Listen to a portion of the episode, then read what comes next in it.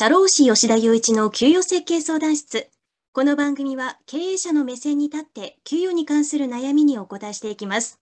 アシスタントはラジオパーソナリティの安田翔子です。吉田さんよろしくお願いします。よろしくお願いします。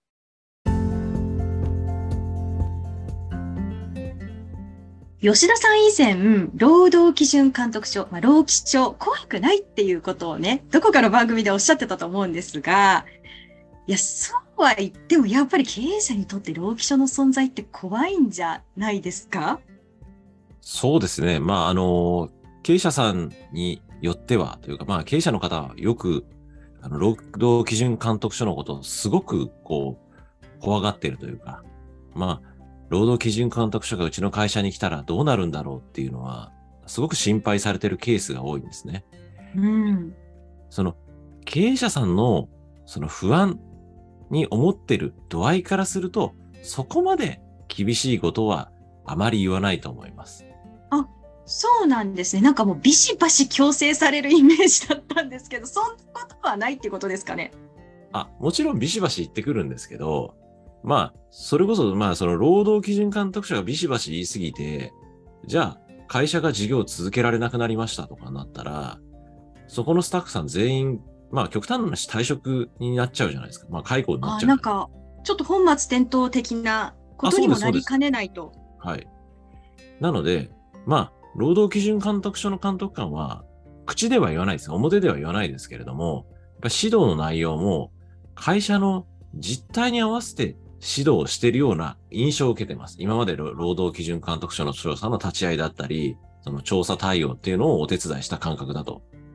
すごい意外です。なんか柔軟性があるというか、はい、まあ、やっぱり会社が存続していけることが第一で、そこに寄り添ってるみたいな印象があるっていうことですよね。まあ、そうですね。あの、どちらかというと、その過去やってきたことを、まあもちろんこれはダメですよっていうのを、あの、指導する、したり、是正勧告を出したりするのはもちろんあるんですけど、こう、スタンスとしては未来に向かって直していきましょうっていう指導が多いです。なるほど。でここでちょっと私から一つ質問があるんですが、はいはい、労基署が会社に来るってどういうパターンがあるんですか？えっ、ー、と、あのー、正直な話をすると、労基署以外の視点から見て、会社側から見てですね、あの、どういう理由で来たのかっていうのは基本的にわからないです。そうなんですね。はい。まあ、これはなんか、労働基準監督署の監督官から調査で聞いた話なんですけど、まあなんか3パターンあるらしくて、はい、えっ、ー、と、その会社の、あの、スタッフさんが、その労働基準監督署に調査をし、あの、相談をしに行ったパパターン。で、そう相談をしに行くと、やっぱり労働基準監督署としても相談来てますから、まあ、もっと言うと、その、なんですかね、残業代が払われてないとかいういう相談が来てるんであれば、それは彼らも何か動かないといかない、いけないじゃないですか。そうですよね。まあ、それを求めてきっとスタッフさんも言ってますしね。で、普通は、まあ、あんまりないんですけど、あの、すごい強気な人だと、もう私の名前を出してもいいから、労働基準監督署の人に対して、私の名前を調査の時に出してもいいから、それで調査をしてくださいみたいな人もいます。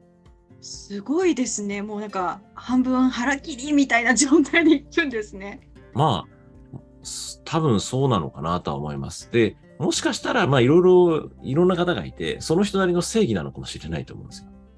その自分の名前を出すことによって、まあ、他のスタッフが救済するんだとか思ってるかもしれないですけど。素晴らしい。はい。でも、こういうケースはもうほとんどないです。ですよね。普通はないんです。普通は、まあ、ある日、突然来て、調査ですっていう話で、まあ、あの、文章を持って来られるんですよ。なんで、スタッフさんが垂れ込んだのか、それとも、そのアトランダムに調査に来たのか、それはわからないっていうことが、あの、大半なんで、基本的にどうして労働基準監督署の調査が行われたのかっていうのは、わからないことが多いっていうふうに考えておいた方がいいと思います。うん、で、ちょっと話前後しちゃうんですけど、あの、労働基準監督署の調査は、その未来に向かって直直してくださいとか、まあその、指導できる範囲って、例えば、あの、未払い賃金だったら、まあ今、時効、まあ、2年と3年の間ぐらいなんですけど、はい、まあ最大3年指導できるんですが、まあそういったところをフルで指導してくるというよりは、まあ過去半年分とか、3ヶ月分とか、まあその指導できる限界まで指導してくるってことはあんまりないと思います。ああ、なるほど。直近だけでっていうことですね。そうですね。ただ、これは普通の会社が、例えば、よくよく検査して点検してみたら悪いことになってましたね、というのであれば、そういう指導になると思うんですけど、例えば、人が亡くなってるとか、そういうケースは、もう過去のことであっても、当然、あの会社経営者の人、書類送検されると思いますから、まあ、普通の事業運営をしてて、労働基準監督署が来たという前提で今お話ししてるっていうことはちょっと忘れないでいていただきたいなと思います。はい。まあ、やっぱり最初におっしゃってた通り、まあ、はい、堅実に、誠実に対応していれば、まあ、労基署は怖くないというところですが、はい、まあ、あの、社労士の吉田さんから見て、はい、こう普段から気をつけておいた方がいいところ、まあ、その未払い残業代の部分とか、はい、その気をつけ方とかですね、何かこう、アドバイスとかありますか？はい。まず、その労働基準監督署の調査でどこを一番最初に見てくるかっていうところをお話しした方がいいと思うんですよ。うん、確かに。まず、労働基準監督署というか、労働基準法って、その、従業員の方の、まあ、命を守るための法律なんですね。まあ、なんで、あの、命が危険にさらされているっていうような状態だと、そこは最初に指導してきます。うん、例えば、その、月間80時間以上働いていて、いつ過労死が起こってもおかしくないとか、あの、十分に安全が、あの、担保されてない状態で働いているとか、そういったところはすぐに指導されます。うん、なんで、まずその、人が亡くなるような可能性があるんであれば、そこは専門家に相談をして、まずちょっと相談しないと、自社の働かせ方、働き方が人が亡くなるかどうかとか、その生命に危険が及んでいる働かせ方なのかわからないので、そこまず、あの、事前に相談しておいた方がいいと思います。はい。で、まあ、さすがにちょっと亡くなる可能性はないですよねっていうような状態で、次見てくるポイントは、お金と時間です。まあ、具体的に言うと、そのタイムカードをちゃんと適切に記録していますかとか、で、記録した労働時間から適切に残業代支払ってますかっていうのはそこは見てくる、きます。うん、なんで、まあ、普段からこう未払いがないように、あの、というかそもそもちゃんと労働タイムカードを打たせないといけないので、打たせるようにスタッフさんにタイムカードを打ってくださいねって注意しておくというか指導しておく。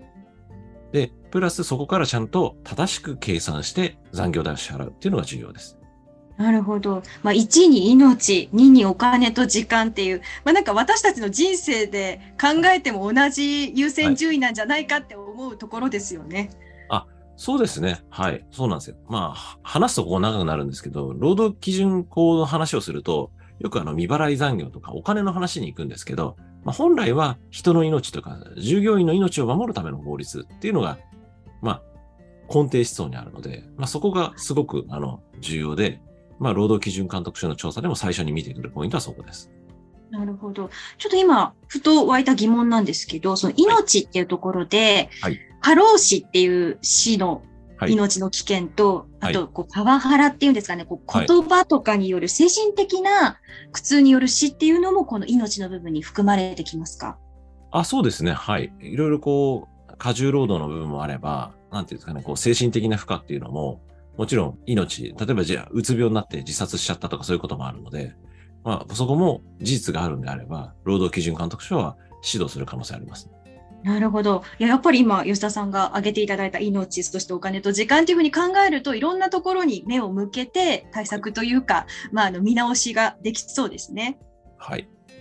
で、ちょっとこれだけは、まあ、最後に伝えておきたいというポイントがあってですね、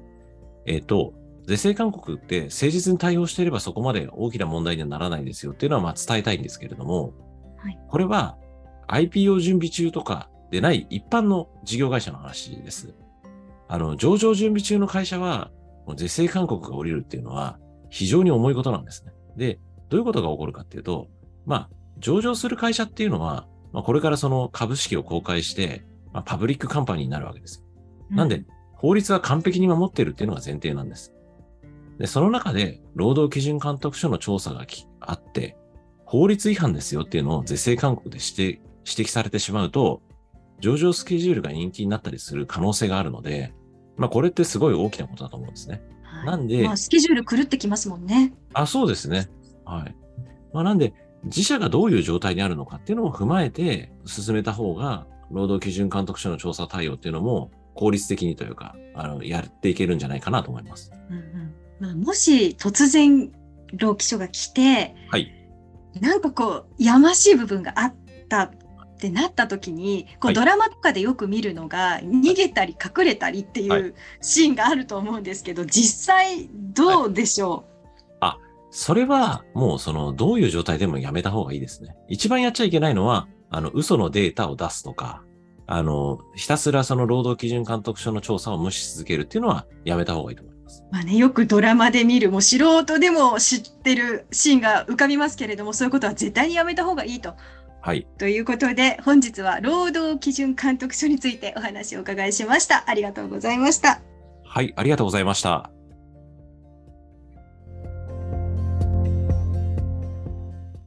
ツイッターでも給与報酬について発信しているので、ぜひフォローをお願いします。質問や感想もお待ちしております。DM も開放しているので、周りに言えない相談があれば、お気軽に吉田までご相談ください。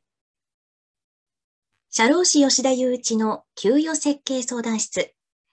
メインパーソナリティは、社会保険労務士法人ワンハート代表の吉田雄一さん。アシスタントは、フリーアナウンサーラジオパーソナリティの安田翔子でお送りしました。次回の放送もどうぞお楽しみに。